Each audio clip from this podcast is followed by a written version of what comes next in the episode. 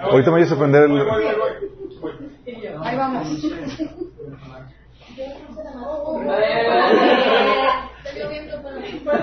Tome para la mitad.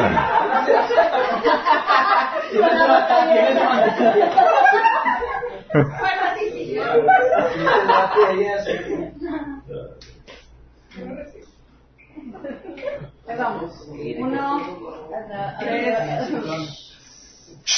dos.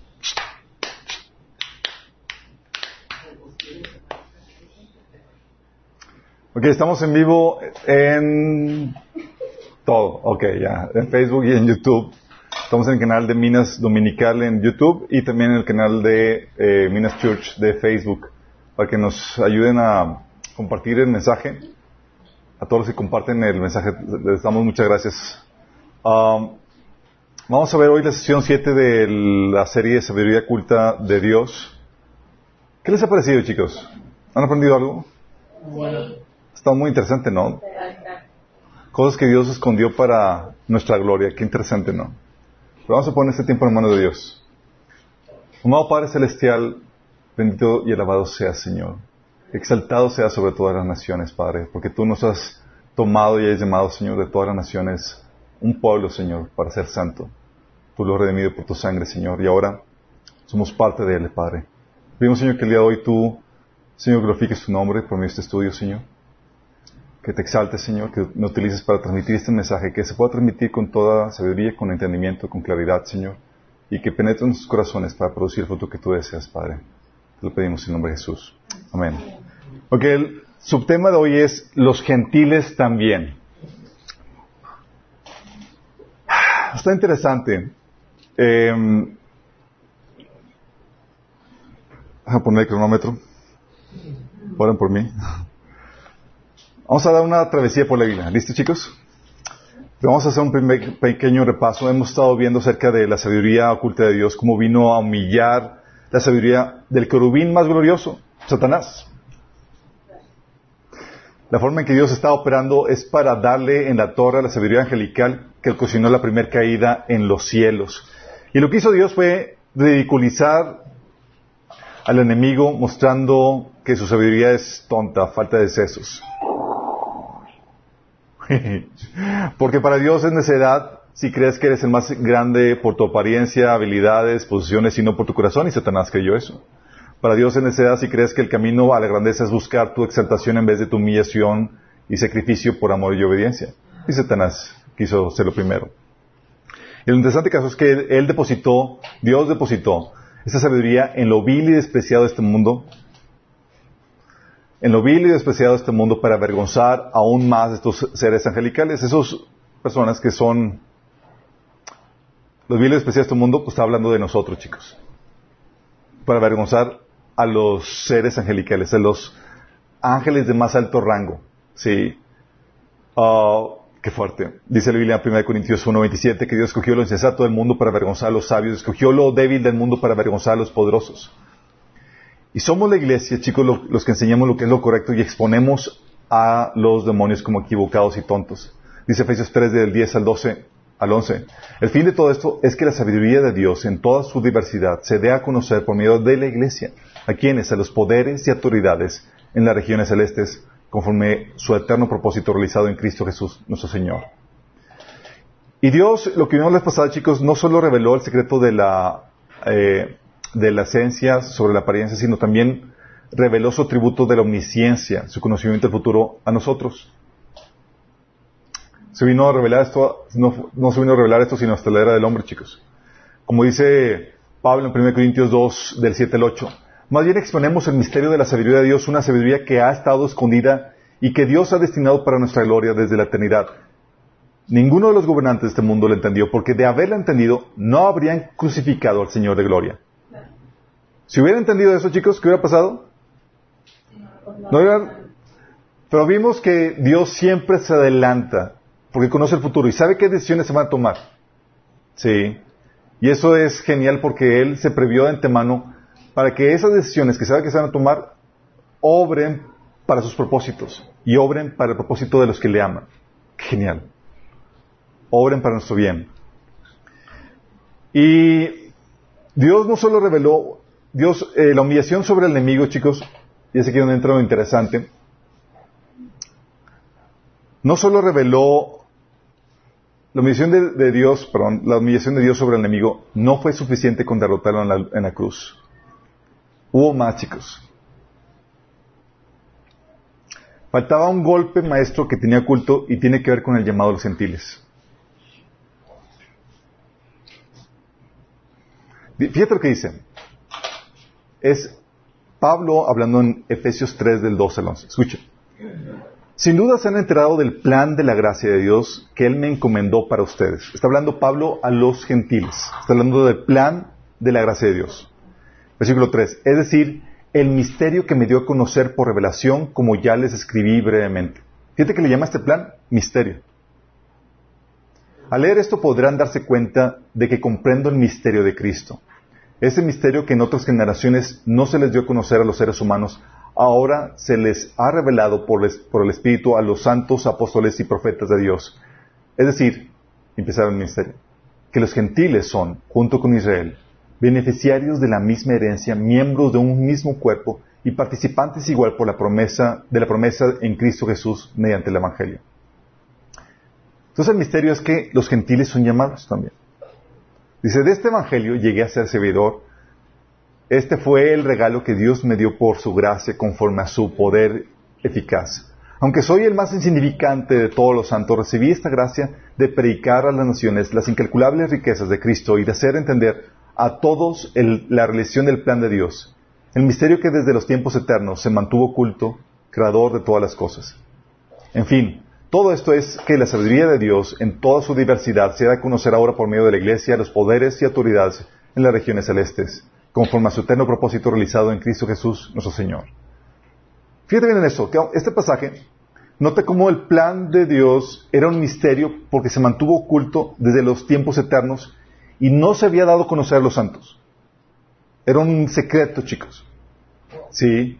No se había dado a conocer a los seres humanos, versículo 5, pero tampoco ni a los poderes y autoridades en las regiones celestes, versículo 10.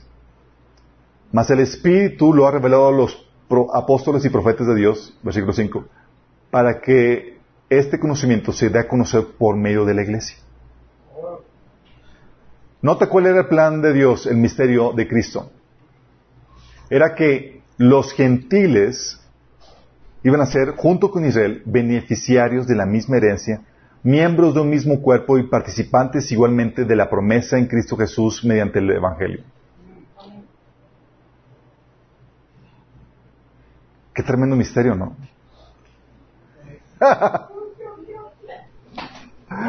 ok, chicos. Para entender la, lo emocionante de esta trama, de este misterio, necesito darles un contexto. Para entender la magnitud de, de lo que estamos hablando, tengo que darles el contexto de la trama. ¿Vamos? Es importante.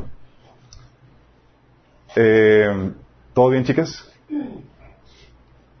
Sí, tal vez quieren apagar el foco de, de, allá abajo para que no se refleje. Ok, para dar a entender este, esto significa que toda la magnitud,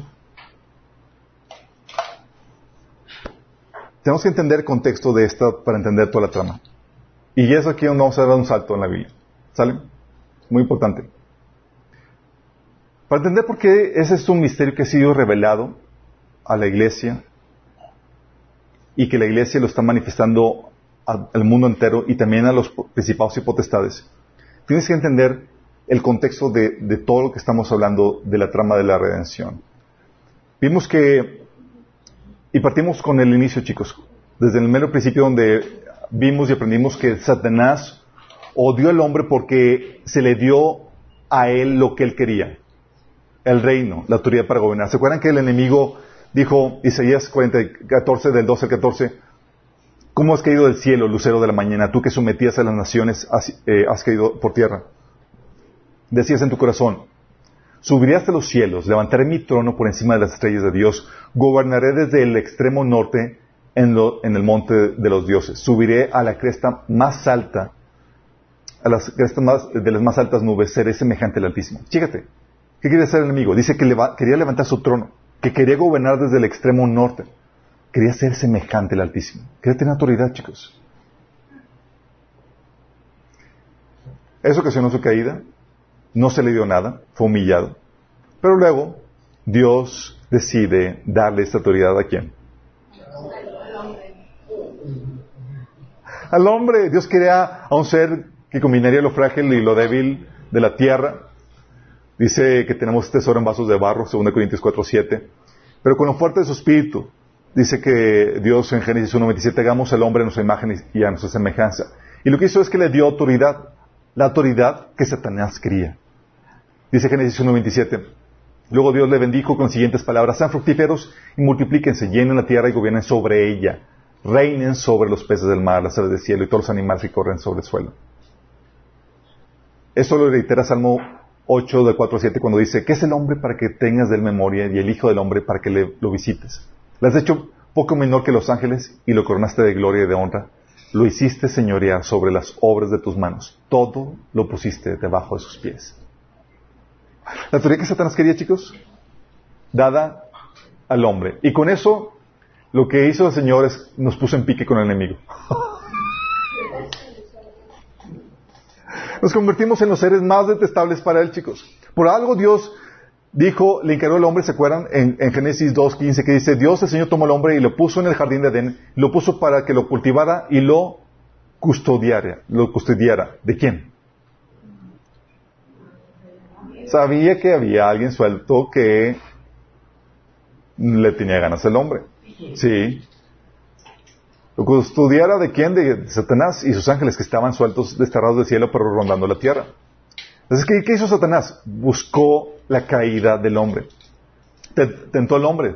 Ustedes saben cómo tomó posición de la serpiente y por medio de la serpiente indujo al hombre y a la mujer a que pecaran y tomaran el fruto perdido. Eh, perdido, no. Prohibido. Génesis 3 del 4 5 habla acerca de eso. Y con eso logró que el hombre muriera. De hecho, a Satanás se le conoce como homicida. Dice Juan 8:44, Él ha sido homicida desde el principio y no ha permanecido en la verdad porque no hay verdad en Él. ¿Se acuerdan cuando habló la serpiente que habló? Mentira. Dijo, no van a morir. Cuando yo había dicho, vas a morir. Dice, cuando habla mentira, de suyo habla, porque es mentiroso y padre de mentira. Si él dice que no ha permanecido en la verdad, si él es homicida desde el principio, porque por medio de la mentira, ¿quién mató? Al hombre. Dice Romanos 15, 5.15 que por la transgresión de un solo hombre murieron todos. Es que buscó la caída, quiso vengarse, quiso desquitarse con nosotros y logró la caída, pero Dios entró en acción y buscó la redención del ser humano. ¿Se acuerdan? No lo destruyó inmediatamente como esperaba Satanás, sino que le otorgó el periodo de vida y le otorgó descendencia. La mujer le dijo que iba a tener bebés, pero iban a ser con dolor. Pero le prometió descendencia. Y le dijo que le otorgó un lapso de vida al ser humano, antes de que se volviera al polvo de donde había sido, donde había sido, sido tomado, como dice Génesis 3.19. De hecho, lo que hizo Dios fue darle esperanza a dar la primera profecía mesiánica que le dijo a la serpiente, pondré enemistad entre tú y la mujer, entre tu simiente y la de ella, tu simiente te aplastará la cabeza, pero tú le morderás el talón. Hablando de que un descendiente del ser humano iba a aplastar la cabeza de Satanás. Y el daño que le iba a ocasionar a la serpiente, lo máximo iba a ser una, una mordida en el talón. Con esto Dios le dio al hombre esperanza caído. De hecho, tan benigno fue Dios que hasta los vistió. Dios fue el primero que hizo el primer sacrificio de animal, chicos. ¿Para qué? Para cubrir la vergüenza del hombre. El sacrificio que vendría a simbolizar el sacrificio de Jesús por nosotros que iba a cubrir nuestra vergüenza. El hombre sería redimido y lejos de destruir al hombre, este sería quien destruiría al querubín que ocasionó su caída. Para ello tendría que aguardar la llegada del Salvador, que sería uno de sus propios descendientes. ¿Te imaginas cada vez que nacía un niño era, ¿será este? ¡Qué heavy! Pero Satanás trabajaría arduamente para frustrar los planes de Dios, como si eso fuera posible. Consiguió pervertir la simiente y los corazones de la humanidad. ¿Se acuerdan Génesis 6.4 que dice, en, los días, en esos días y durante algún tiempo después, vivían en la tierra gigantes nefilitas, pues siempre que los hijos de Dios tenían relaciones sexuales con las mujeres, ellas daban a luz hijos que luego se convertirían en los héroes y los famosos guerreros de la antigüedad. No solamente pervirtió la simiente humana, sino también el corazón. Dice ahí en el versículo 15, eh, el Señor vio la magnitud de la maldad humana en la tierra y que todo lo que la gente pensaba o imaginaba era siempre y totalmente malo. ¿Te imaginas el trabajo del enemigo? No solamente pervertir la simiente física, sino el corazón y la mente. Lo que eso ocasionó fue el juicio, el inevitable juicio de Dios y vino el diluvio. Génesis capítulo 6 del 12 al 3 habla acerca de eso. Dios le dice a Moisés, esta humanidad está, hay demasiada perversión, voy a mandar un diluvio, pero a ti te voy a guardar. Sí. Dices, wow, ok, Dios dio un reseteo, eliminó los malos y comenzó de nuevo con Noé. Pero aún después del diluvio, el enemigo consiguió pervertir los corazones del hombre para levantarse contra Dios, chicos. Sucedió con la Torre de Babel, que era un acto de rebeldía contra Dios. De hecho, Nimrod, que fue el, el, fundador de, Babel, así como dice Génesis 10 del 8 al 12, Cus fue padre de Nimrod, conocido como el primer gran guerrero de la tierra, que llegó a ser un valiente cazador ante el Señor. Por eso se dice como Nimrod, valiente cazador ante el Señor. Las principales ciudades de su reino fueron Babel, Erek, Aked, Calné, en la región de Sinar. Desde, desde esa región, Nimrod salió a Sur, donde construyó las ciudades de Nínive, Rahob y Calá, y Resén y la gran ciudad que está entre Nínive y Calá. O sea, Babel, chicos, era obra de Nimrod. Nimrod significa el rebelión. Sí. Y lo que quería hacer Nimrod con la torre de Babel era hacer su nombre, era desplazar a Dios para empezar a rendir culto a algo que no era Dios. Dice Génesis 11:4, vamos, edifiquemos una ciudad y una torre cuya cúspide llegue al cielo. ¿Te acuerdas cuando el enemigo quiere levantar su trono? Sí, era básicamente hacer lo mismo por inspirado por Satanás. Dice que una torre que llegue eh, cuya cúspide llega al cielo, llegamos un nombre, por si fuéramos esparcidos sobre la faz de la tierra. Este fue el primer acto de rebeldía, chicos. Ellos, esa humanidad, ya Satanás la había trabajado, tanto que habían decidido rebelarse de Dios y hacerse un nombre diferente al de Dios para rendir culto.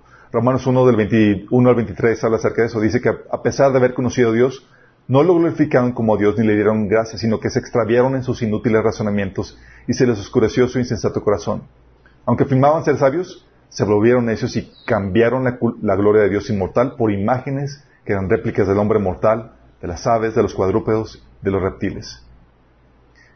Ahí, chicos, fue donde, por el rechazo del hombre hacia Dios, sucedió algo en el ambiente espiritual. ¿Qué se imaginan?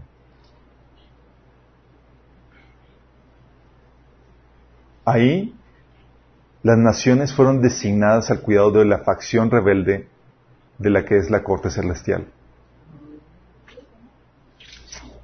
Deuteronomio 32, 8, fíjate lo que dice.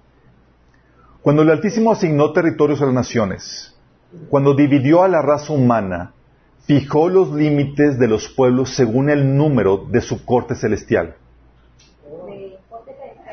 corte celestial. Ahorita vamos a ver qué anda detalle de, con eso, chicos. sabíamos que la rebelión de Satanás sucedió antes de, la llegada del hombre. Sí.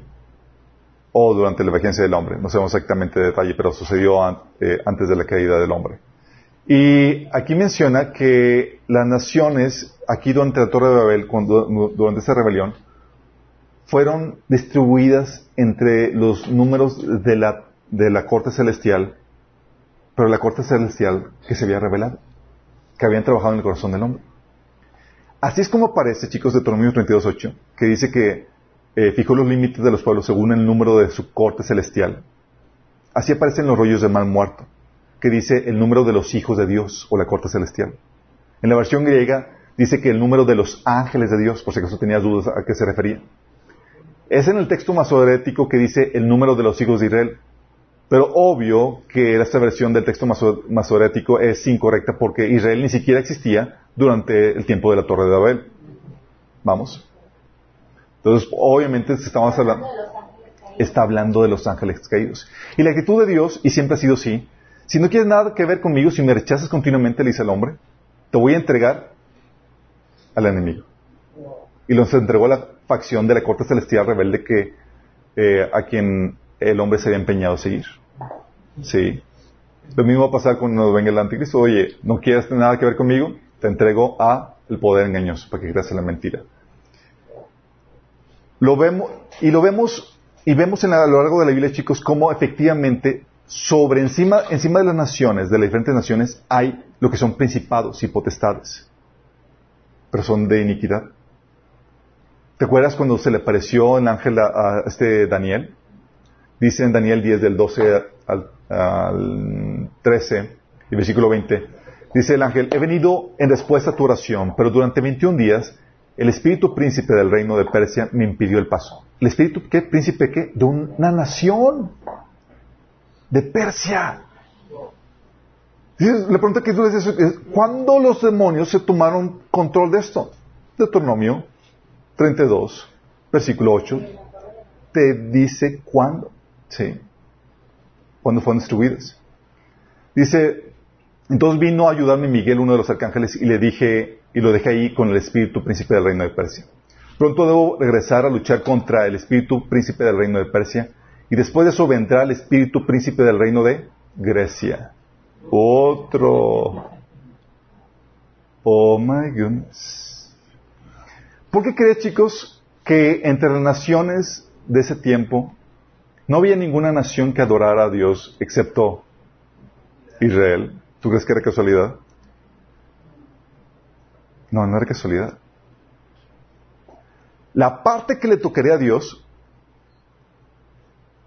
porque Dios decidió llamar una nación para sí, sería Israel. Ay.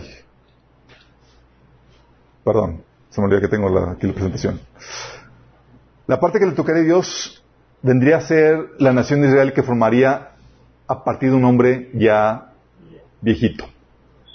Sí. Dice ahí mismo en Deuteronomio 32, pero el siguiente versículo, versículo 9 dice, y la porción de Jehová es su pueblo. Jehová la heredad que, Jacob, la heredad que le tocó. Todos, todos subieron los ángeles, hijo de Dios, ok, pues parecía que la esperanza, sí, chicos, se había acabado porque todos se destruyeron a alguien y no había nadie que quedó. Entonces Dios llama a Abraham a sus setenta y tantos años. Dice, ok, de ti voy a ser una nación grande. Vas a trabajar en algo para mí. ¿Estás entendiendo? Dice Deuteronomio 4:20, a ustedes el Señor los tomó y los sacó de Egipto, de ese horno eh, donde se funde el hierro, para que fueran el pueblo de su propiedad, como lo son ahora. Dios dijo que ya todos estuvieron, pareciera que se acabó todo el plan de Dios, que toda la humanidad rechazó a Dios, pero dijo Dios, hay alguien todavía que es fiel a mí. Y llamó a Abraham. Escuchaba su voz, que lo atendía, y decidió creer en él. Mira que dejar la tierra a un lugar que nunca has visto para emprender una aventura. Sí. Y ese que dices, oye, bueno, ¿quién es esta corte celestial? Para entender el tema de la corte celestial, chicos, es necesario que, entiendan el concepto de, de la palabra Dios o dioses en la Biblia. Elohim. En la Biblia, chicos, para definir, para, eh, a la- a- el concepto de Dios en la Biblia se maneja de varias formas, pero una de ellas es la palabra Elohim. Elohim es una palabra que no es única para Dios, sino, pa- sino para una gama de seres que habitan en el mundo espiritual, chicos. Es un término que indica que perteneces al... que una persona que es Elohim, o alguien que es Elohim, chicos, es a un ser que pertenece al mundo espiritual. Se usa para referirse a Dios. Más de dos mil veces se, se refiere a Dios, Jehová, Yahvé, ¿sí? Pero también se utiliza para referirse a dioses extranjeros, chicos. Se utiliza para referirse a los ángeles. Se utiliza para referirse al concilio celestial. Se utiliza para referirse a los demonios. Y se utiliza también para referirse al espíritu de los muertos. ¿Te acuerdas cuando la adivina mandó llamar a- a este a Samuel? Y que se apareció Samuel y le dije, ¿a quién ves? Veo a, Lo- a- a Elo- los Elohim. Sí. Elohim, chicos, es la palabra que se utiliza para referirse a los seres espirituales. Sí, traducido como Dios, dioses, ángeles, demonios o espíritus.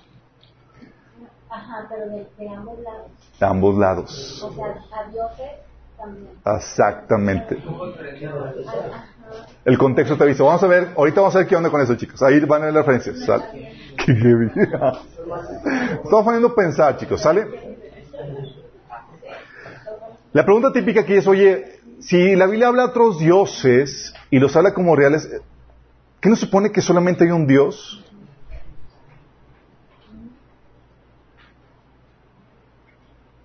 Cuando la Biblia habla que no hay otros dioses, por ejemplo, los casos de Isaías 45.5 o 2 Samuel 7.22 o Deuteronomio 4.35, está hablando no de que eh, no, no de que no hay está hablando de que no hay otro como él en sus atributos, no de que no exista otro Dios.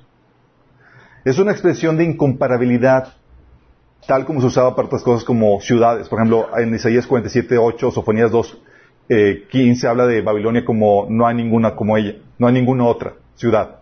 Es como que no hay ninguna, hay muy todas de ciudades, pero es un término de incomparabilidad en cuestión de atributos. Sí. Pero su existencia es real. Sino cómo se podría comparar a Dios con todos ellos. Por ejemplo, dice Éxodo 15:11. ¿Quién como tú, oh Jehová, entre los dioses? Digo, tienen que existir para que se pueda comparar. ¿Sí? Dice Salmo 47, 47, 97, 9. Porque tú eres Señor, eh, Señor Altísimo por encima de toda la tierra. Tú estás muy por encima de todos los dioses. Vóyteles. Sí. Primera Reyes 8:23 dice, Señor Dios de Israel, no hay Dios como tú arriba en el cielo ni abajo en la tierra, pues tú cumples el pacto de amor con quienes te sirven y te siguen de todo corazón. Sí.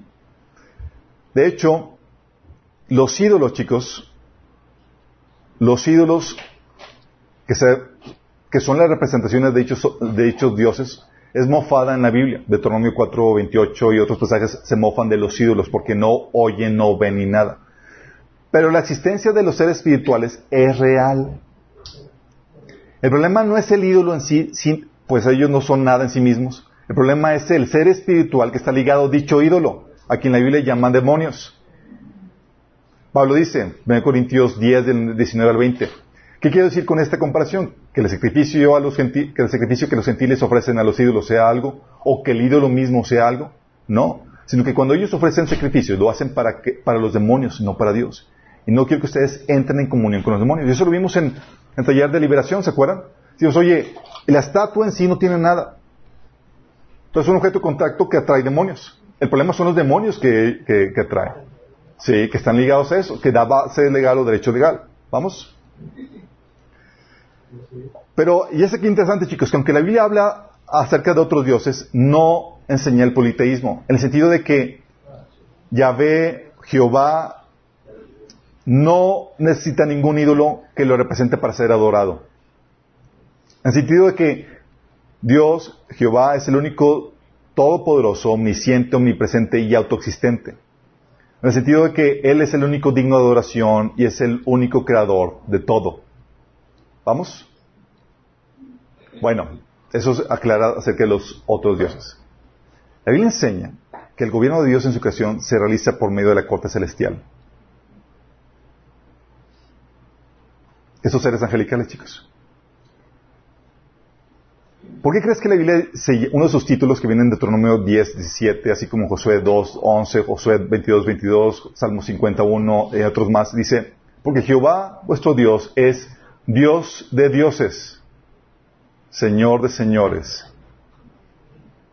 ¿Por qué aquí le habla de Dios de dioses, chicos? Dios de los seres angelicales, chicos. Sí. Dice Salmo 82, 1, versículo, digo, Salmo 82, versículo 1, dice, Dios preside el consejo celestial, entre los dioses dicta sentencia. ¿Dios qué? ¿Preside qué? La corte celestial dice entre los, entre los dioses dicta sentencia. ¿Quiénes son estos dioses? Son los ángeles, chicos, que se les llama dioses. Dice la versión de Reina Valera, ese mismo versículo. Dios está en la reunión de los dioses, en medio de los dioses juzga. O la versión nueva traducción viviente, Dios preside la corte de los cielos, pronuncia juicio en medio de los seres celestiales. ¿Quién cree, chicos? Es en medio de esa corte celestial que Dios arroja una problemática y deja que ellos decidan y Dios dicta sentencia en base a lo que las aportaciones de ellos. ¿Se acuerdan quién fue el que dictó sentencia contra Nabucodonosor cuando estaba eh, cayendo en orgullo? ¿Quién dictó sentencia contra él? Esta corte celestial, que se le conoce también como los vigilantes, o en inglés como los watchers. Dice Daniel 4:17, la sentencia es por decreto de los vigilantes y por dicho de los santos de la resolución, para que conozcan los vivientes que el Altísimo gobierna el reino de los hombres y que a quien Él quiere lo da y constituye sobre Él al más bajo de los hombres. ¿Quién dictó sentencia? Los vigilantes, los santos. Esta corte celestial. sé que para algunos están contrapiándose.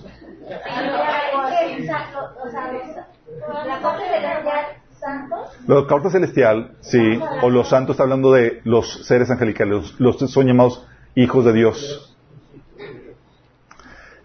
Dentro de esta corte celestial, chicos, Satanás y los ángeles forman parte, que se revelaron, forman parte de esta dicha corte, chicos. Si una parte de dicha corte se unió a la rebelión de Satanás, aunque no tienen injerencia en el cielo, sí la tienen en la tierra porque el hombre les otorgó dicha autoridad sobre el ser humano en la tierra. Pero, pero, a eso, se les llama hijos de Dios. ¿Te acuerdan cuando se presentaron los hijos de Dios ante, en Job? Dice, se presentaron los hijos de Dios y entre ellos se venía quién? Satanás. Satanás. Dice Deuteronomio 32, 17, hablando de esta facción de esta facción. Acuérdense que los ángeles caídos, los que se revelaron, se les conoce como demonios. ¿Vamos? Pero son, esos ángeles se les llaman también dioses. A esos hijos de Dios se les llaman dioses también. ¿Sale? Dice Deuteronomio 32, 17, escucha.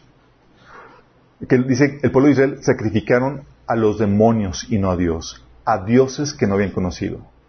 ¿Sacrificaron a quién? A demonios. Y les identifican a estos demonios como dioses. Sí. Job 1 del 6 al 8 dice, un día vinieron a presentarse delante de Jehová los hijos de Dios, entre los cuales vino también Satanás. ¿Por qué vino a presentarse, chicos? Porque forman parte de la corte celestial, chicos. Y Jehová, dijo Jehová a Satanás, ¿de dónde vienes? Respondió Satanás a Jehová, dijo, de rodear la tierra y andar por ella. Y Jehová dijo a Satanás, ¿has considerado mi siervo Carlos? Ah. No hables de mí, Señor, no hables de mí. No, ¿no has considerado mi siervo Job, que no hay otro como él en la tierra, varón perfecto y recto, temeroso de Dios y apartado del mal? Bueno, la otra versión, chicos, dice, ese mismo versículo de Job 1.6 dice, un día los miembros de la corte celestial llegaron a presentarse delante del Señor y el acusador Satanás vino con ellos. ¿Vamos captando?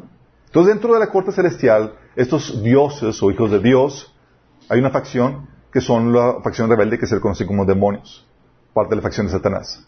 ¿Sí? Pero Dios dicta sentencia y reina, eh, gobierna los asuntos de su, creación por medio de ellos y con la ayuda de ellos. Primera Reyes 22 del 19 al 23 te topas un caso muy interesante, una visión de un profeta. Dice, vi al Señor sentado en su trono con todo el ejército del cielo alrededor de él, a su derecha y a su izquierda. Y el Señor dijo, ¿quién seducirá a Acab para que ataque a Romat de Galad y vaya a morir ahí? Uno sugería una cosa, otro sugería otra. Por último, un espíritu se adelantó, se adelantó, se puso delante del Señor y dijo, yo lo seduciré. ¿Por qué medios? preguntó el Señor. Y aquel espíritu respondió, saldré y será un espíritu mentiroso en la boca de todos sus profetas. Entonces el Señor ordenó, ve y hazlo así, que tendrás éxito en seducirlo. Así que ahora el Señor ha puesto un espíritu mentiroso en la boca de todos sus profetas de su majestad. El Señor ha decretado por usted la calamidad. ¿Cómo? Una, Dios con los ángeles, seres angelicales ahí viendo qué van a hacer para que eh, Acab eh, ya muera. Y entre ellos sale un espíritu mentiroso. Así como, como Job, que llega a Satanás mismo. La situación aquí, chicos, es que Dios entrega a los que rechazan a Dios. ¿A quién quieren que los entrega? Al enemigo. y Acab Duro y dale, duro y dale, ok, bueno, ya, le toca la sentencia y la corte pues ya tenía libertad el enemigo de, decir, es que voy a dejar que crean un poder engañoso, porque he rechazado que la verdad, como dice 2 Tesalonicenses capítulo 2. Pero están, están ahí discutiendo el asunto, chicos, ¿sí? Y no solamente discuten ese asunto, ¿sabes de quién también discuten en la corte celestial? discuten, discuten acerca de tu vida. Porque aunque Satanás no habita el cielo, habita esa tierra, tiene acceso, audiencia a las discusiones porque forma parte de este trono, de esta corte celestial. Porque crees que dice Apocalipsis 12:10? Han llegado la salvación y el poder y el reino de nuestro Dios. Ha llegado ya la autoridad de Jesucristo porque ha sido expulsado el acusador de nuestros hermanos. El que los acusaba día y noche delante de nuestro Dios. ¿Quién acusaba? Satanás. Él va, a ser presentado delante de Dios. Y se acuerdan cuando dijo, dijo Pedro, le dijo Jesús a Pedro, Pedro, Satanás te ha pedido. ¿Quién tiene acceso? En la corte están los dos bandos. Gracias a Dios, gracias a Dios, ya mandamos nuestra avanzada, chicos. Jesús ya forma parte de esa corte celestial. ¿Y quién crees que es nuestro abogado que intercede por nosotros? Eso viene en 1 Juan, Juan, capítulo 2, ¿sí? Donde dice que si alguno pecado, ¿qué abogado tenemos? ¿Ante quién? Ante el Padre. Él es parte de la corte, mientras que tienes al acusador, tienes ya la facción que, eh, que eh, obedece a Dios, que es eh, la cual somos parte de nosotros también, por medio de Cristo. ¿Sí? Bueno, eso te lleva a entender cómo Dios opera por medio de la, de la corte celestial. Y Dios va a continuar así, chicos.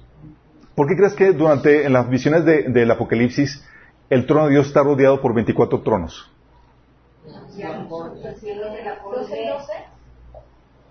¿Por qué? Porque Dios sigue gobernando. O sea, Dios no, no opera como un dictador, sino que tiene su corte con quien reina su creación, chicos. ¿Vamos? Igual Cristo. ¿Tú crees que Cristo va a gobernar solo? ok. Eso te ayuda a entender la, consulta de la corte celestial. Pero dentro de la concepción bíblica israelita, chicos, las naciones paganas estaban bajo el dominio de estos dioses, de estos seres angelicales rebeldes. Y como habíamos comentado, son estos principados y potestades territoriales, príncipe de Persia, príncipe de, Grecia, el principado de filisteo, etc. ¿Sí? De hecho, ¿Te acuerdas una vez cuando David había sido expulsado de, la tierra y este fue a vivir a tierra de los, de los filisteos? ¿Qué es lo que dice David? 1 Samuel 26 del 17 al 19. Saúl que, reconoció la voz de David porque estaban persiguiéndolo. David, hijo mío, si eres tú quien habla, soy yo mi señor rey, respondió David. ¿Por qué me persigue mi señor hasta su siervo? ¿Qué le ha hecho? ¿Qué delito he cometido? Le ruego a su majestad que me escuche mis palabras si quien lo mueve a usted en mi contra es el Señor, una ofrenda bastará para aplacarlo. Pero si son los hombres, que el Señor lo maldiga. Hoy me expulsaron de esta tierra que es la herencia del, Señor y me dicen, vete a servir a otros dioses. ¿Te acuerdas cuál era la heredad de Dios? Israel, chicos. Israel se convirtió en lo que sería la tierra santa donde iba a habitar el pueblo de Dios. Pero fuera de Israel ¿Era dominio de quién? De los diferentes demonios y principados que habían tomado control de las naciones, chicos. Por eso este, David decía que lo expulsaron de la tierra, dice, me están obligando a, me están llevando a servir a otros dioses porque sabía que no estaban en tierra santa. Sí. Por eso, y aún, aún como cristianos, chicos, hoy en día en el Nuevo Testamento dice, Pablo, dice el apóstol Juan en 1 Juan 5, 19, sabemos que somos hijos de Dios y que el mundo entero está bajo el control del maligno. Su tierra, chicos, era dominio de demonios. ¿Por qué crees que, te acuerdas del caso de Naamán, que fue curado de, lepra? Se convirtió, chicos. ¿Y qué crees que se llevó a su tierra? ¿Qué se llevó? Se llevó tierra se llevó tierra. Dice, Segunda Reyes 5 del 15 al 17. Luego Naamán volvió con todos sus acompañantes y presentándose ante el hombre de Dios le dijo, ahora reconozco que no hay Dios con todo, en todo el mundo sino en Israel. Le, le ruego a usted aceptar un regalo de su servidor. Pero Elías respondió, tan cierto como, como que vive el Señor, a quien yo sirvo, que no aceptaré nada. Y por más que insistió Naamán, Eliseo no accedió. Entonces, en este caso, persistió Naamán, permite déjeme usted llevarme dos cargas de esta tierra, ya que de aquí en adelante su servidor no va a ofrecer holocaustos ni sacrificios a ningún otro Dios, sino solo al Señor. ¿Por qué? Porque sabía que en la tierra se habían dispersado, chicos, sí, a los demonios. Y la porción que le pertenecía a Dios era la tierra santa. Y sabes que como ya voy, vaya, voy a adorar este, a, Dios de Israel, tengo que llevarme tierra que le pertenece a Israel. Heavy. Lo grueso del asunto, chicos, es que estos demonios imponían regímenes horribles que fortalecían las manos de los malos. Estos demonios no hacían justicias, no ponían regímenes que, se respetaban los derechos y las libertades, nada de eso. Eran regímenes sanguinarios. Por eso todas las naciones, paganas involucraban a algún tipo de sacrificio humano. O sacrificaban bebés, o mataban a los, sacrificaban a los adultos, o lo que tú quieras. Y, no se respetaban los derechos de las personas. Eran sumamente sanguinarias, porque eran gobernadas por estos demonios, chicos. Dice la Biblia, Pietro dice, Dios reclamándole a esta corte celestial que toma control de las naciones. Salmo 82 del 1 al 4. Fíjate lo que dice. Dios preside el consejo celestial. Entre los, entre los dioses dicta sentencia. ¿Hasta cuándo defenderán la injusticia y favorecerán a, los impíos? Uno se pregunta, oye, ¿por qué los impíos prosperan? Porque el enemigo recibe ayuda del enemigo, chicos. ¿Paz? Dice, ¿hasta cuándo defenderán la injusticia y favorecerán a los impíos?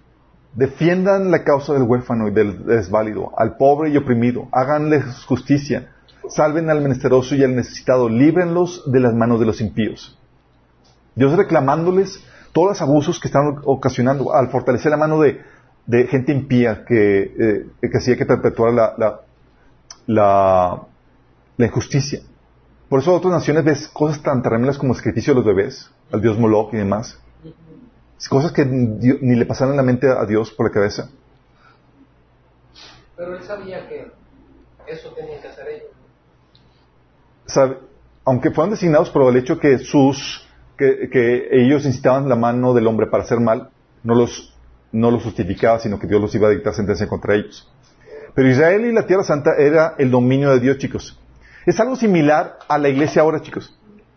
Dice Salmo 78, 54, dice, trajo a su pueblo, a esta tierra, a su tierra santa, a estas montañas que su diestra conquistó. La porción de Jehová iba a ser la, nación de Israel, chicos. Era la tierra santa. ¿Por qué? Porque es de Jehová. Y las demás eran de estos ángeles caídos. ¿Vamos? Por eso siempre oraban rumbo a la tierra santa, porque era ahí donde estaba, iba Dios a, a morar. Por eso la reverencia y buscar a Dios en el lugar que, donde estaba la presencia de Dios, que es la Tierra Santa. En el Nuevo Testamento, chicos, ¿saben dónde es la Tierra Santa? Donde dos o tres se reúnen en mi nombre. Mateo 18, 20. Sí. La Tierra Santa es, la es donde quiera donde se reúnen sus nombres, chicos. Pero al igual que el Antiguo Testamento, cuando te expulsaban de la, para los israelitas, expulsarlos de la tierra santa al, exilio, era exponerlos a los demonios. Wow, por eso era tan fuerte. Por era fuertísimo. Pero también para nosotros, chicos. ¿Qué crees que, ¿Por qué crees que Pablo menciona el acto de expulsar a un miembro de la iglesia como entregarlo a Satanás? 1 Corintios 5, de 4 al 5 habla acerca de eso. Ustedes ven como que en una reunión de la iglesia yo estaré presente en el Espíritu igual que el poder de, nuestro Señor Jesús. Entonces deben expulsar a ese hombre y entregárselo a Satanás. Órale. ¿Por qué? Porque aquí en nuestra congregación, chicos, cuando reunimos como forma iglesia, está la presencia de Dios. Quitarte la comunión es entregarte al dominio de Satanás, que está fuera de la iglesia. ¿Vamos? Bajo el dominio de Dios, por ejemplo, en el pueblo de Israel, chicos, imperaba la justicia y la libertad. De hecho, fíjate lo que dice Deuteronomio 4, 5 al 8. Miren, yo les he enseñado los preceptos y las normas que me ordenó el Señor mi Dios para que ustedes los pongan en práctica en la tierra de la que ahora van a tomar posesión. Obedézcanos y pónganlos en práctica y así demostrarán su sabiduría e inteligencia ante las naciones. Ellos oirán todos estos preceptos y dirán, en verdad, este es un pueblo sabio e inteligente, esta es una gran nación. ¿Qué otra nación es tan grande como la nuestra? ¿Qué nación tiene Dios tan cerca como la de, la de nosotros el Señor nuestro Dios cada vez que lo invocamos. ¿Y qué nación hay tan, es, hay tan grande que tenga normas y preceptos tan justos como toda esta ley que hoy les entrego? Oh, oh, oh. Y eso se ve aún ahora, chicos, con el cristianismo.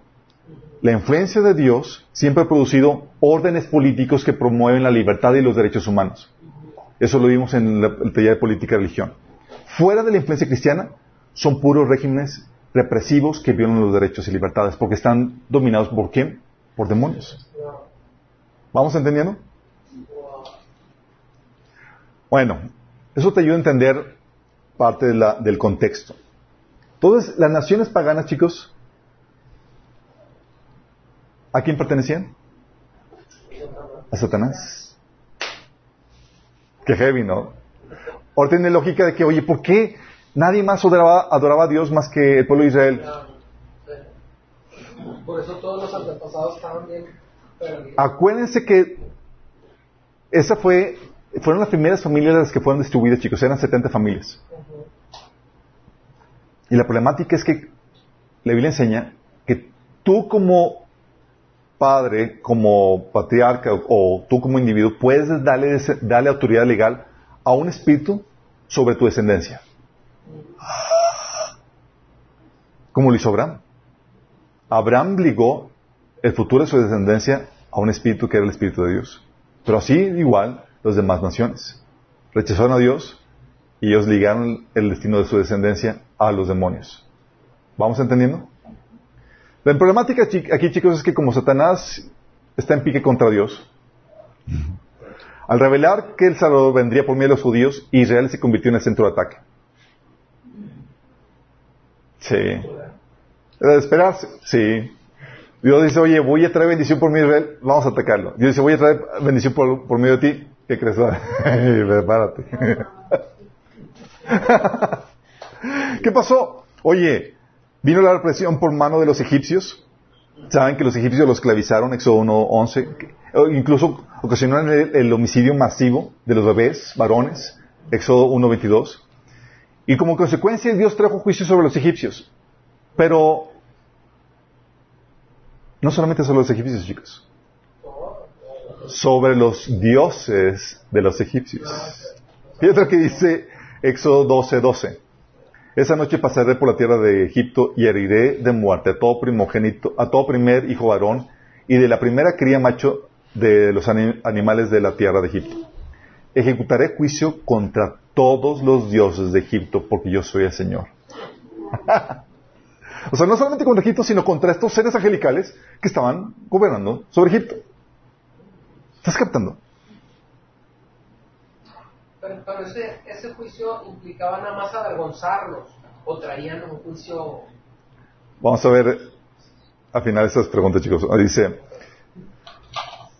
bueno, pasó, salieron de Egipto, chicos. En el desierto, ¿se dio, Satan- ¿se dio Sa- Satanás por vencido? No. En el desierto tra- trató de inducirlos a la idolatría y a la inmoralidad por medio de los madianitas, ¿se acuerdan? Cuando eh, trataron de invi- invitar este, al profeta Balaam para que eh, maldijera a Israel, no podía, y les da el consejo, mira, no podemos maldecirlo, pero si los induces a que caigan en inmoralidad sexual y, y rindan culto a otros dioses, órale. Y eso fue lo que ocasionó. Fueron seducidos y murieron miles, chicos. Pero vino otra vez el juicio de Dios. Número 25, 16 al 17. Entonces el Señor dijo a Moisés, ataca a los medianitas y destruyelos porque los agredieron con artimañas y los engañaron para que rindieran culto a Baal de peor y también por causa de Cosby, hija del jefe, bla, bla. Pero era, oh, le vamos a ejecutar juicio, venganza.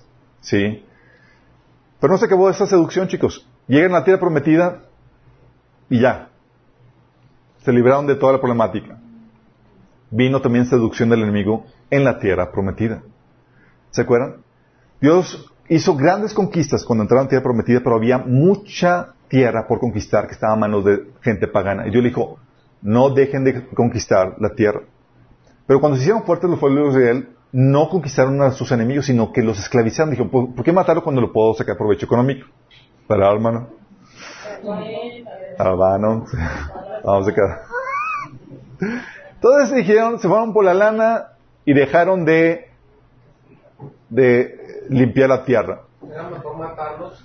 Y en eso se aparece el ángel de Jehová. Jueces 2 del 1 al 3 dice, el ángel de Jehová subió sobre Gilgal de Boquín y dijo a los israelitas, yo los saqué de Egipto y los traje de esta tierra y que juré dar a sus antepasados y dije que nunca rompería mi pacto con ustedes. Por su parte, ustedes no debían de hacer ningún pacto con los habitantes de esa tierra, sino destruir sus altares. Pero desobedecieron mi mandato. ¿Por qué lo hicieron? Ahora declaro que no expulsaré a los pueblos que viven en la tierra de ustedes. Ellos les serán de espinas clavadas en el costado y sus dioses serán una constante tentación para ustedes. Era Jesús. ¿no? Era Jesús el ángel de Jehová.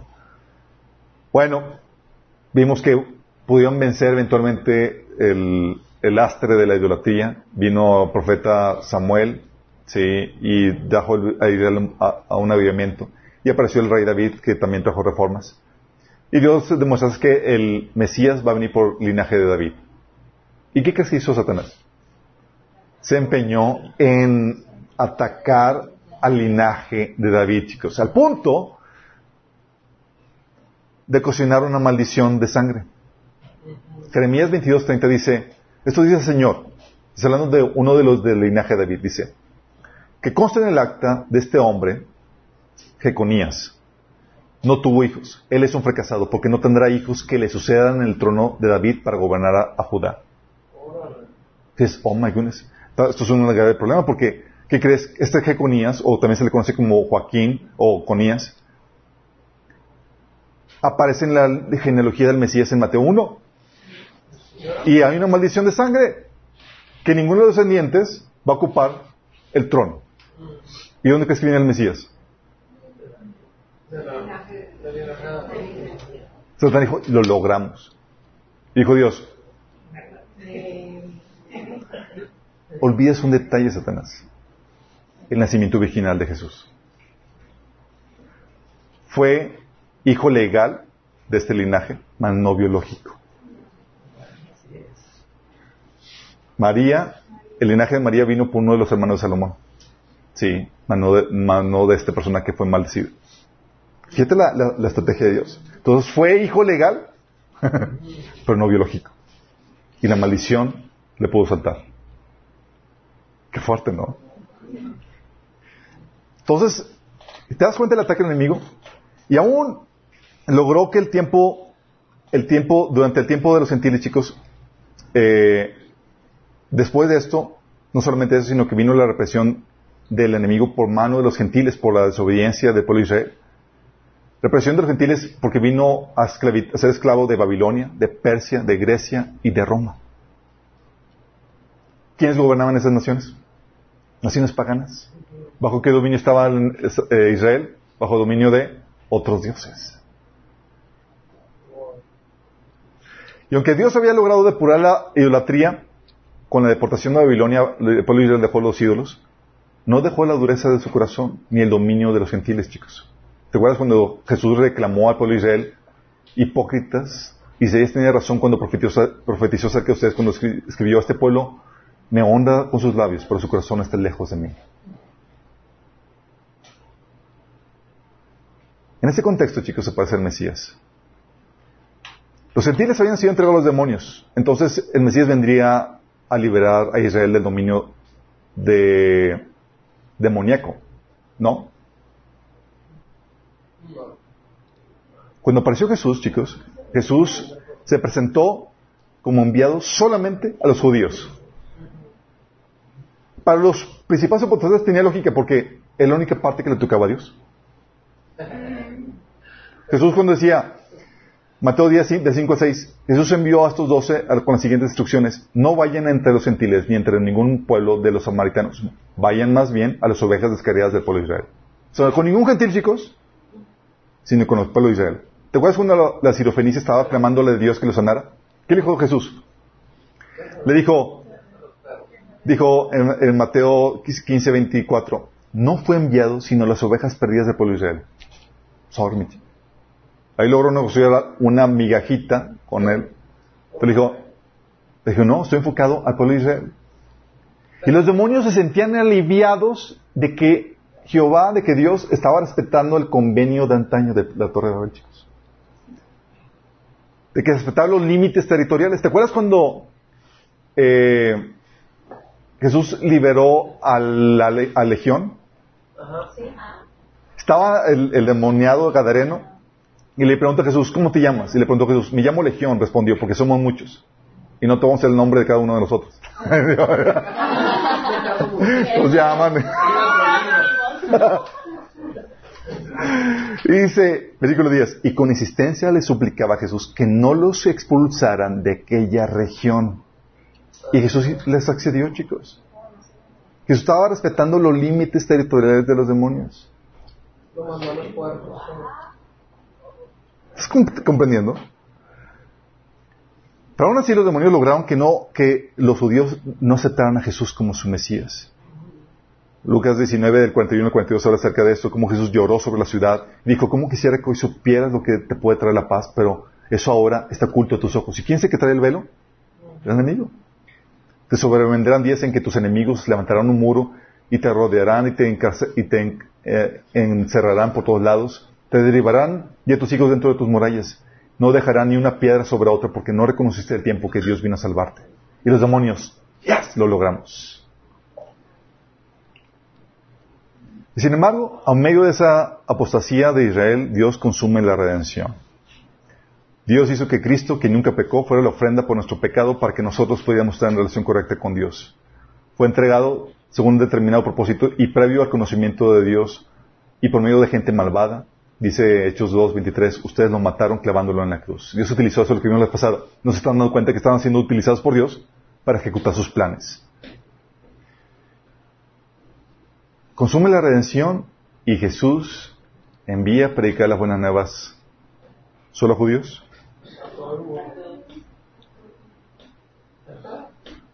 Pero es que en la sangre de Jesús también había gentiles. No. Mateo 28, del 18 al 20 dice, se me ha dado autoridad en el cielo y en la tierra. Por tanto, vayan y hagan discípulos de todas las naciones,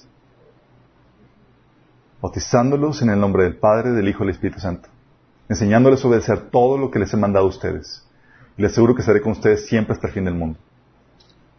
Es aquí donde quiero que entiendas esto. Dios dijo esto a, Jesús- a los discípulos, pero les pasó por encima. No lo entendieron, chicos. Ni, ni los judíos ni la corte celestial habían entendido la magnitud de la obra de la redención, chicos. No entendían.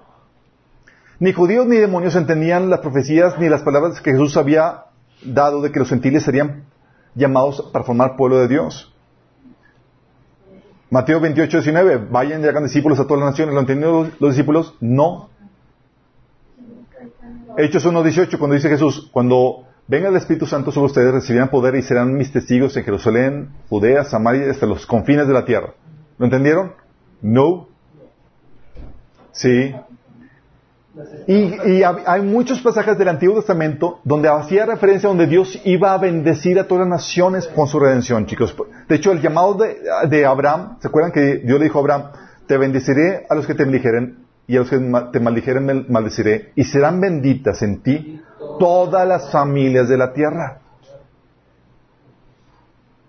Hechos 15 del 16 al 18 dice, después de que les cayó el 20, dice eh, el hijo de, este es Santiago, citando la palabra, dice, después de eso volveré y reedificaré la choza caída de David, reedificaré sus ruinas y la, la restauraré para que, busque al- para que busque el Señor el resto de la humanidad, todas las naciones que llevan mi nombre. Así dice el Señor que hace estas cosas, conocidas desde los tiempos antiguos. No les cayó el 20, chicos, y lo que Dios utilizó aquí fue a Pedro. ¿Se acuerdan la visión de los animales inmundos? Dijo, Pedro, mate, come. Dijo, no, Señor, porque no he tomado nunca algo inmundo. Sí. Y dice, no llames el mundo lo que Dios ha santificado. Eso da- a- dando referencia a que Dios santifica aún lo inmundo y lo inmundo refiriéndose a los gentiles. ¿Vamos?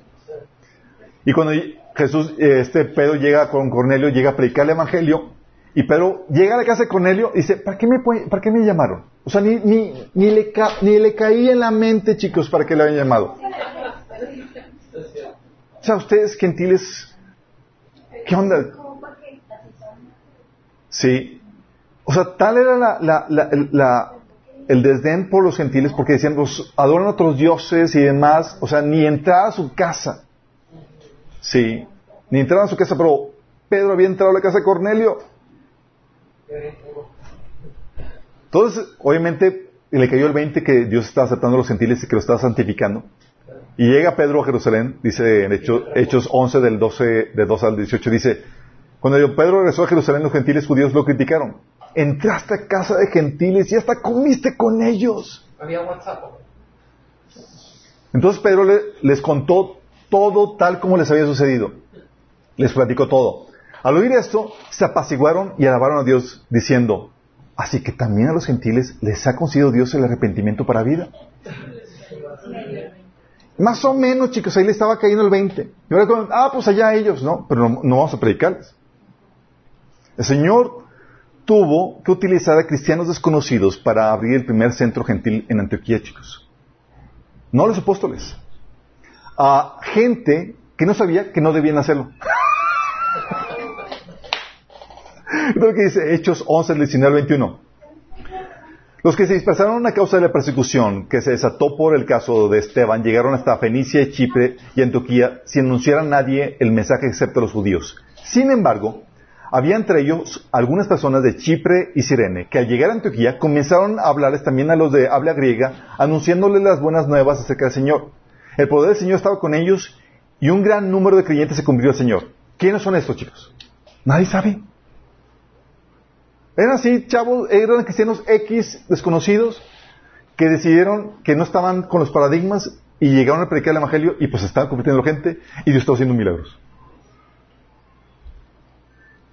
Pero entonces Dios levanta a Pablo y el Espíritu lo envía y la bomba explota. Dice Hechos 13 del 1 al 3. En la iglesia de Antioquía era- eran profetas y maestros Bernabé, Simeón apodado el Negro, Lucio de Sirene, Manaén, que se había criado con Herodes el tetrarca y Saulo. Mientras ayunaban y, y participaban en el culto al Señor, el Espíritu Santo dijo, apártenme a Bernabé y a Saulo para el trabajo que los he llamado. Así que después de ayunar, a orar, en ponerles manos los despidieron. ¿Y a dónde crees que lo enviaron? ¿Con el pueblo Israel? Sí, dijo, ok, vamos, ahora ya que abrió Pedro la, el camino, ya que hubo gente convirtiendo, vamos ahora sí a atacar con todo.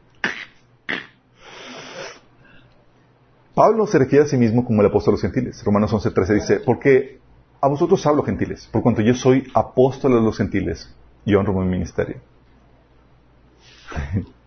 Dios escogió a la persona más férrea para llevar este trabajo, chicos. Pablo era, no le aguantaban el paso. Por eso Dios no le dio esposa, chicos. Hasta, hasta hombres no, se, se lo, lo abandonaban y apostaban porque era, Pablo, ya. Y con eso comienza el contraataque de Dios, chicos. Ahora estaba, estaban, estaba en territorio santo sin miedo, llamando gente de toda nación a que se convirtiera. Esto es lo que dice Pablo. Se encontraba en terreno demoníaco, chicos, con otras potestades y demás. Y Pablo se presenta en Grecia, en el centro de la, del politeísmo y de la idolatría. Y dice Pablo ahí, se para con todo. Hechos 17, 24, 31. Y fíjate lo que dice Pablo. El Dios que hizo el mundo y todo lo que hay en él, ese, y, y todo lo que hay en él es del Señor del cielo y de la tierra. No vive en templos construidos por hombres, ni se deja servir por manos humanas como si necesitara algo. Por el contrario, Él es quien da a todos la vida, el aliento y todas las cosas. De un solo hombre hizo todas las naciones para que habitara toda la tierra y determinó los periodos de sus historias y las fronteras de sus territorios. Esto lo hizo Dios para que todos los, para que todos los, para que todos los busquen y aunque sea tientas lo encuentren. En verdad, Él no está lejos de, de ninguno de nosotros, puesto que en Él vivimos, nos movemos y existimos. Como algunos de sus profetas, de sus propios poetas griegos han dicho, de Él somos descendientes. Por tanto, siendo descendientes de Dios, no debemos pensar que la divinidad sea como el oro, la plata o la, o la piedra, escultura hecha como resultado del ingenio y la destreza del ser humano. Pues bien, Dios pasó por alto aquellos tiempos de tal ignorancia, pero ahora manda a todos, en todas partes, que se arrepientan. Él ha fijado un día en que juzgará al mundo con justicia por medio del hombre que ha designado. Dios ha dado pruebas a todos al levantarlo entre los muertos. Fíjate. Dios ordena a qué? A todos que se arrepientan. Y los demonios estaban, ¡Ah! están metiéndose con los nuestros, con los gentiles, nuestro pueblo. ¿Vas captando?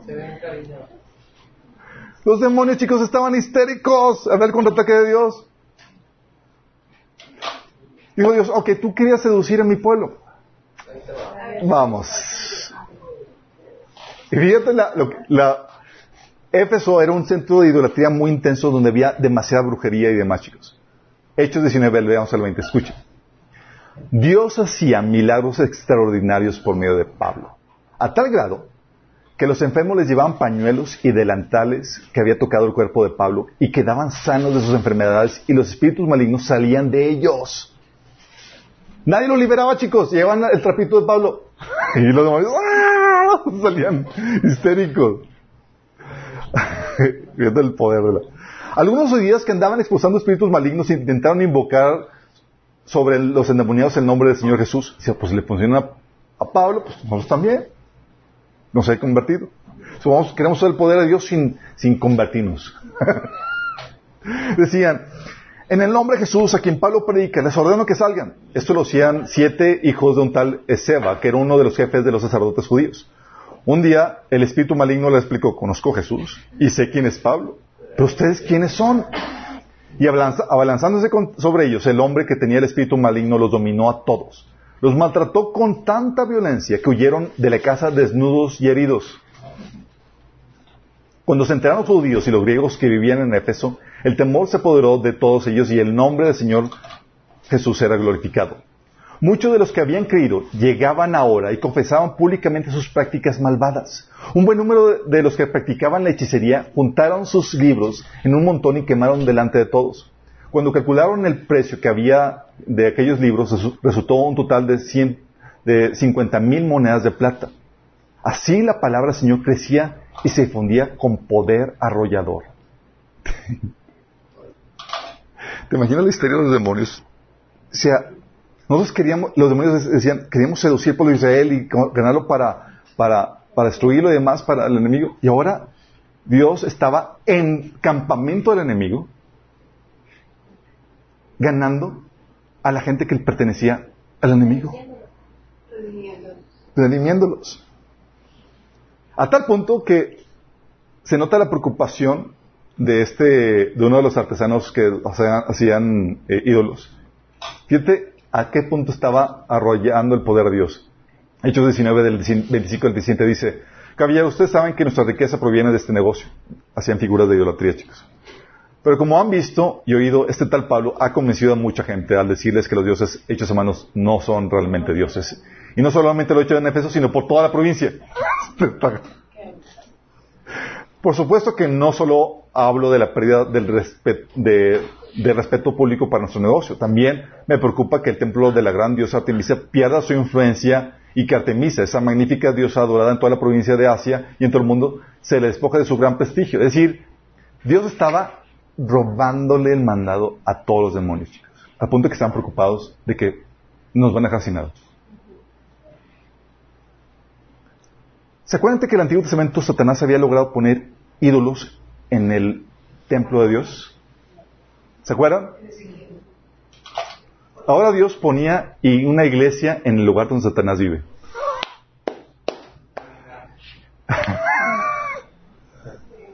ok.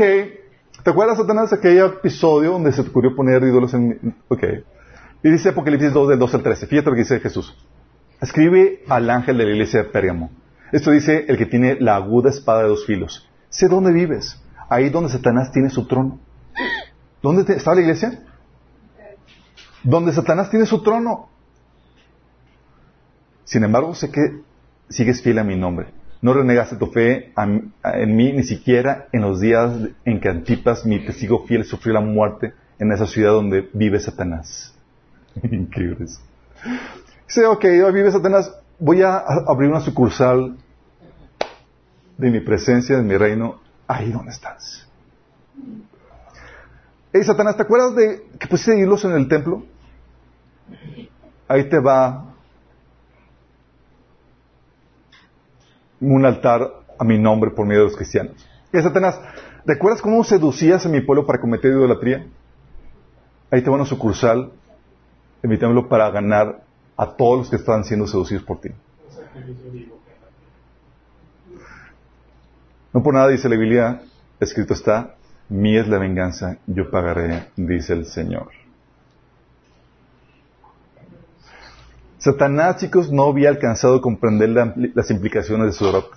Y ahora la iglesia se lo estaba haciéndole ver, en la práctica y en la teoría. Satanás pensó que, ah, pues solamente vino a salvar a los judíos. Dice, no, no te equivoques, venimos por todo. Dice Efesios 3 del 10 al o- al 11. En fin, todo esto es que la sabiduría de Dios en toda su diversidad se da a conocer ahora por medio de la iglesia a los poderes y autoridades en las regiones celestes, conforme a su eterno propósito realizado en Cristo Jesús, nuestro Señor. El enemigo está histérico, chicos. El enemigo decía, atáquenlos. Pues obviamente podían, los en- enemigos, el enemigo puede someter con facilidad a cualquier ser humano. Pero no estos. Decían, atáquenlos con enfermedad. Y sí, Satanás, pero ¿te acuerdas cuando latigaste a Jesús? Te quitó el poder de la enfermedad con maldición. ¿Te acuerdas cuando lo colgaste en el madero? Le quita- te, quitaste, te quitaron el poder de la maldición. Bueno, con muerte. Te quitaron dominio sobre la muerte. Y tiene esas personas que habían sido redimidas y sobre las cuales el enemigo no podía hacer nada, a menos que Dios se los concediera. Llegaba Satanás y no podía destruirlos, no podía abalanzarse como ellos, como lo hicieron como esos judíos que querían liberar a estos, a estos endemoniados. Llega el enemigo con nosotros y tenemos un seco de protección. Y son gentiles, pueblo que no pertenecía a Dios. Y aunque estamos en territorio del enemigo, ahora con la plan de redención, chicos, toda la tierra legalmente ha sido dada a la iglesia.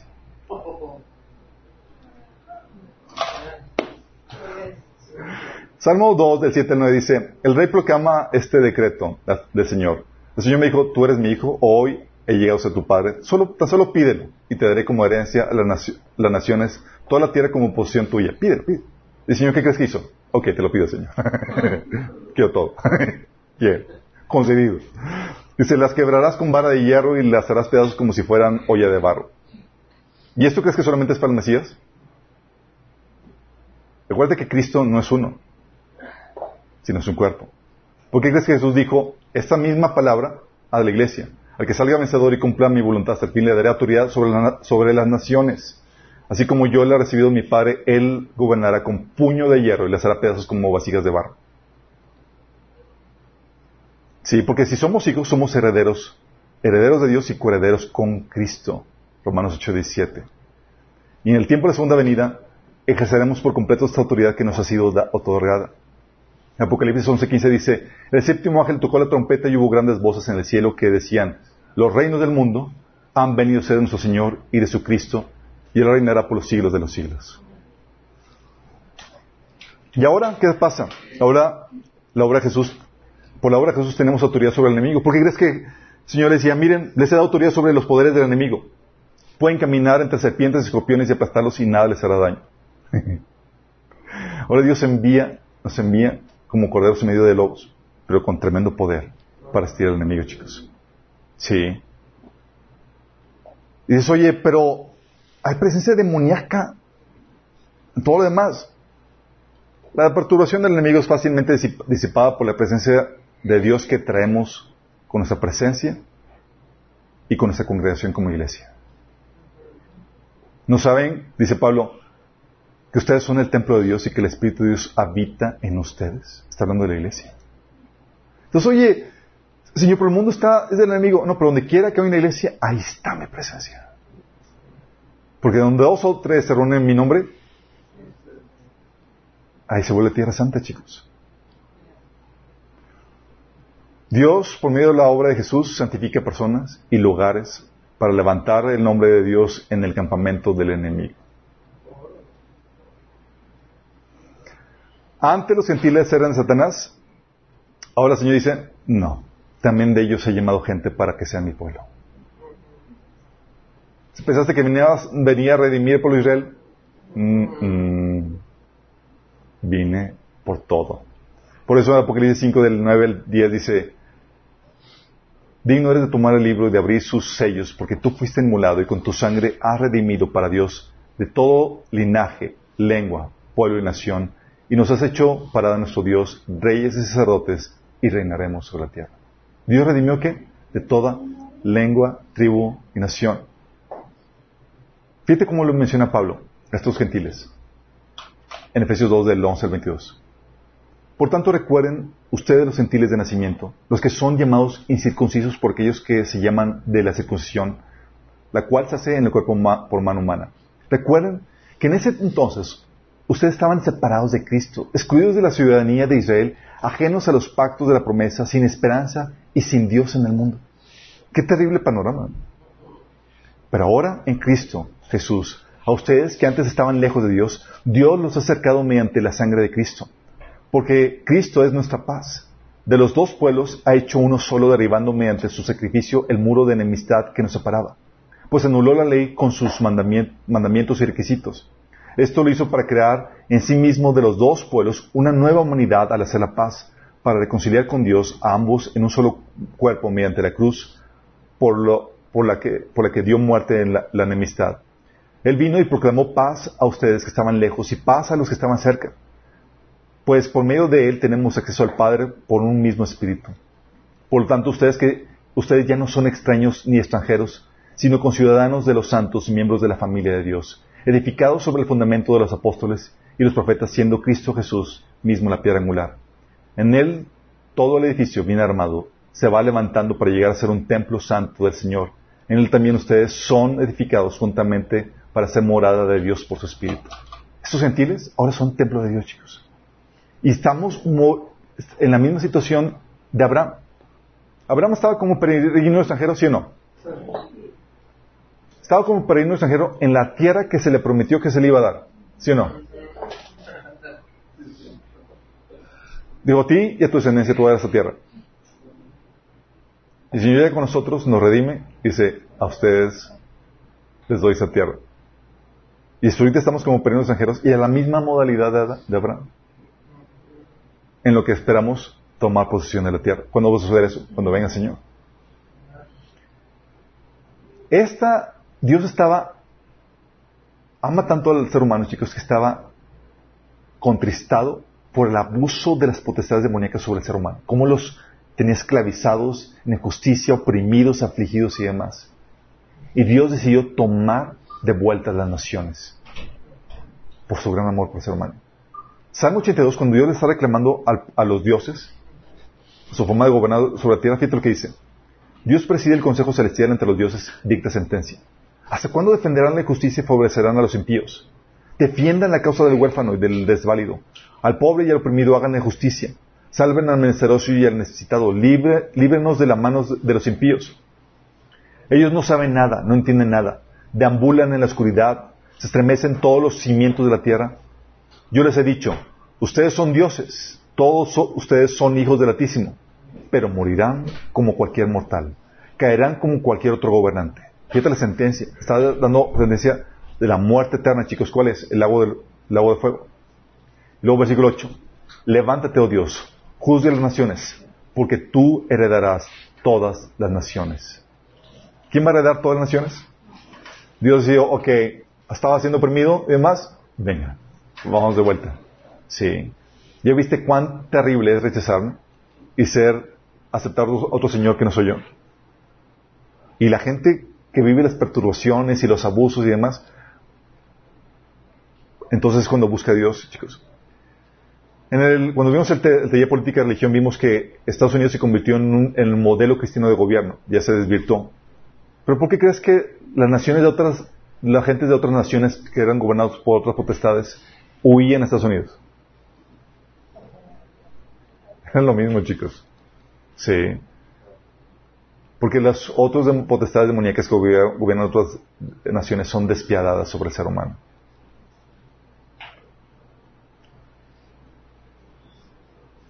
¿Y qué hace Dios, chicos, con nosotros? Nosotros convertimos ciudades, naciones y contrarrestamos las tinieblas. El mundo era, solamente el pueblo Israel era ter- territorio de Dios.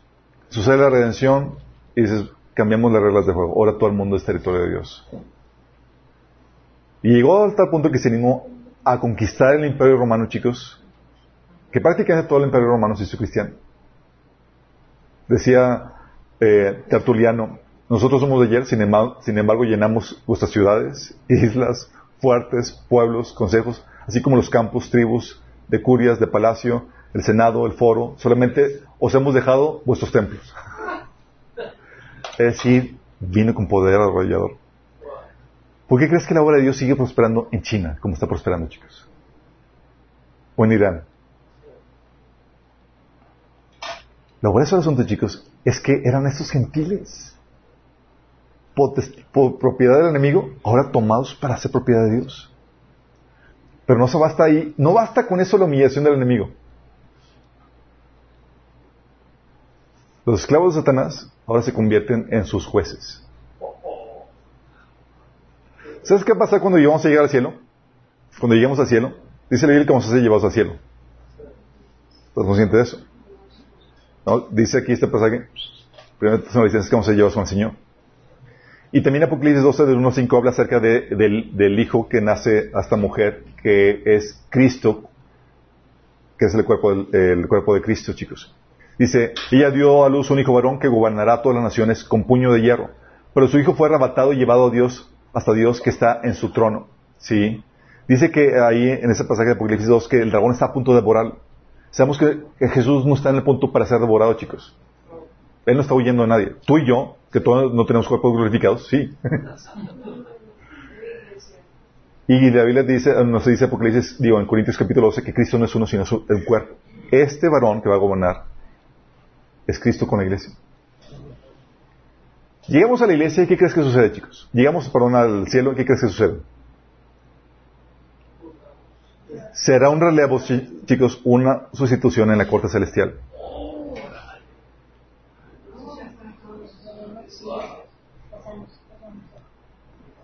Dice la Biblia que alrededor del trono había 24 tronos y vi sentados en los tronos a 24 ancianos vestidos de ropas blancas con coronas de oro en sus cabezas, Apocalipsis 4.4. Y la Biblia nos dice que se nos promete a nosotros en Apocalipsis 3.21 que vamos a sentarnos en tronos. En Apocalipsis 3, del 4 al 5, se nos prometen vestiduras blancas. En Apocalipsis 2, 10 y 3, 11 se nos prometen coronas de oro.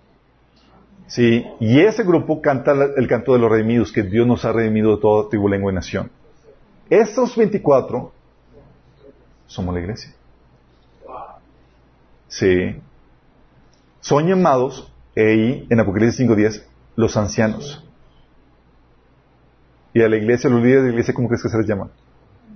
Ancianos. De hecho, la iglesia, chicos, el término griego en la iglesia era una referencia a la élite gobernante. Sí. Lo que va a pasar es que vamos a juzgar a la corte celestial rebelde. Pablo nos habló de esto. 1 Corintios 6 del 2 al 3. ¿Acaso no saben que los creyentes juzgarán al mundo? Y si ustedes han de juzgar al mundo, ¿cómo van a ser capaces, cómo no van a ser capaces de juzgar casos, casos insignificantes? ¿No saben que aún a los ángeles los juzgaremos? Cuanto malos son toda esta vida. ¿A quién vamos a juzgar incluso? A los ángeles. ¿Cuándo va a suceder esto? Aquí.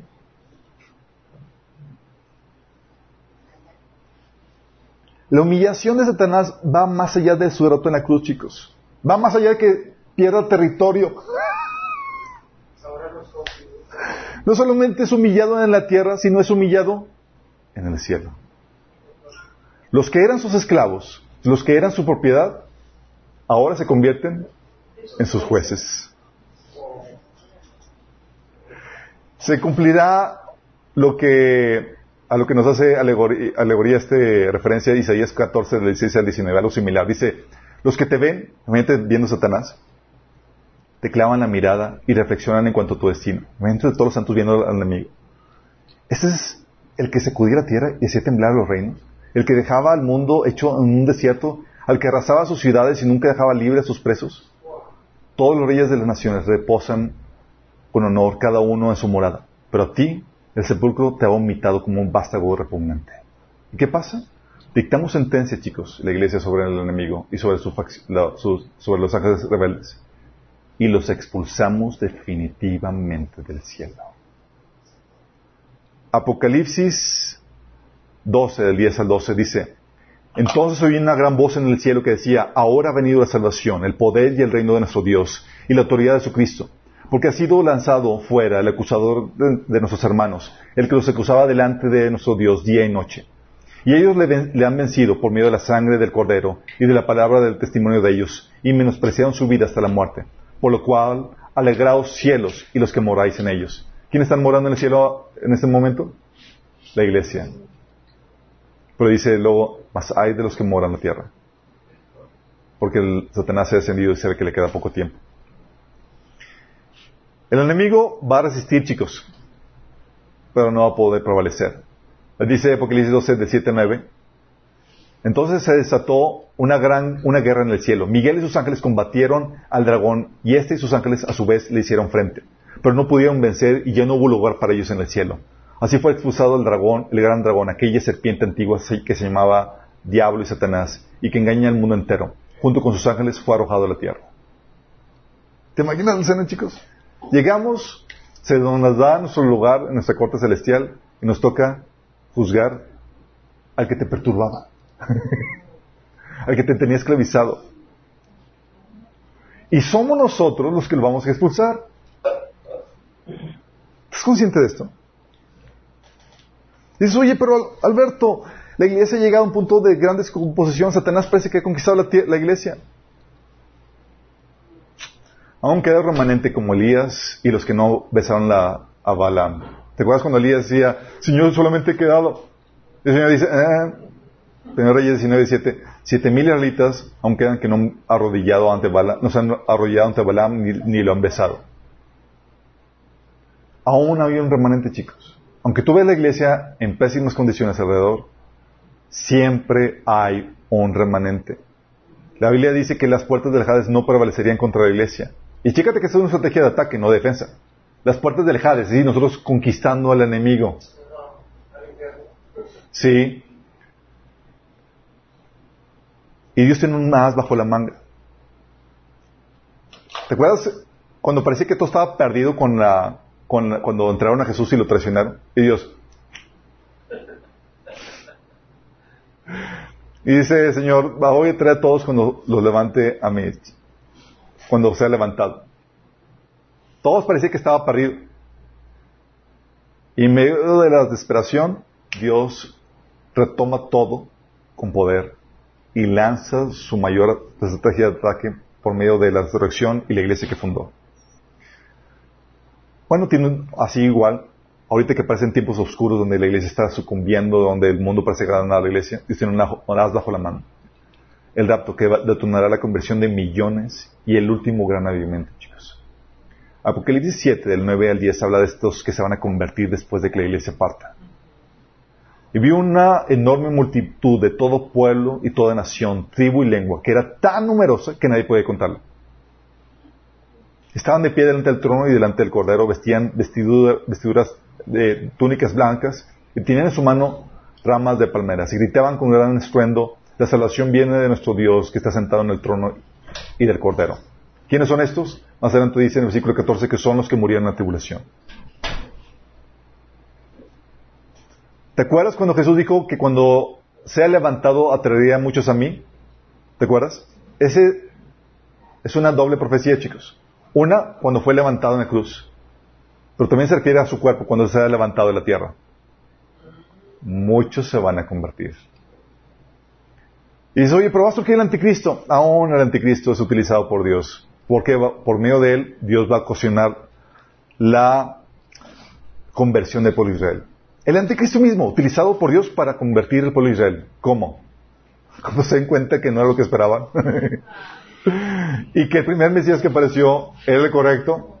Dice Oseas 5:15, entonces regresaré a mi lugar hasta que reconozcan su culpa y se vuelvan a mí. pues tan pronto lleguen las dificultades, me buscarán de todo corazón. En pocas palabras, chicos, tú ves en la sabiduría oculta todo lo que Dios guardó para humillar al enemigo, lo humilló hasta lo sumo. Tú y yo, que éramos esclavos, sujetos del enemigo, despreciados por Satanás, abnegados, ahora Dios lo utiliza, nos utiliza a nosotros para conquistar su territorio. Y no solamente para conquistar su territorio, nos utiliza, nos va a utilizar para juzgarlo a él y a la corte celestial rebelde y tomar su lugar. Tú no juegas con Dios, chicos. Tú no te pones con Dios a los trancazos. Él siempre gana.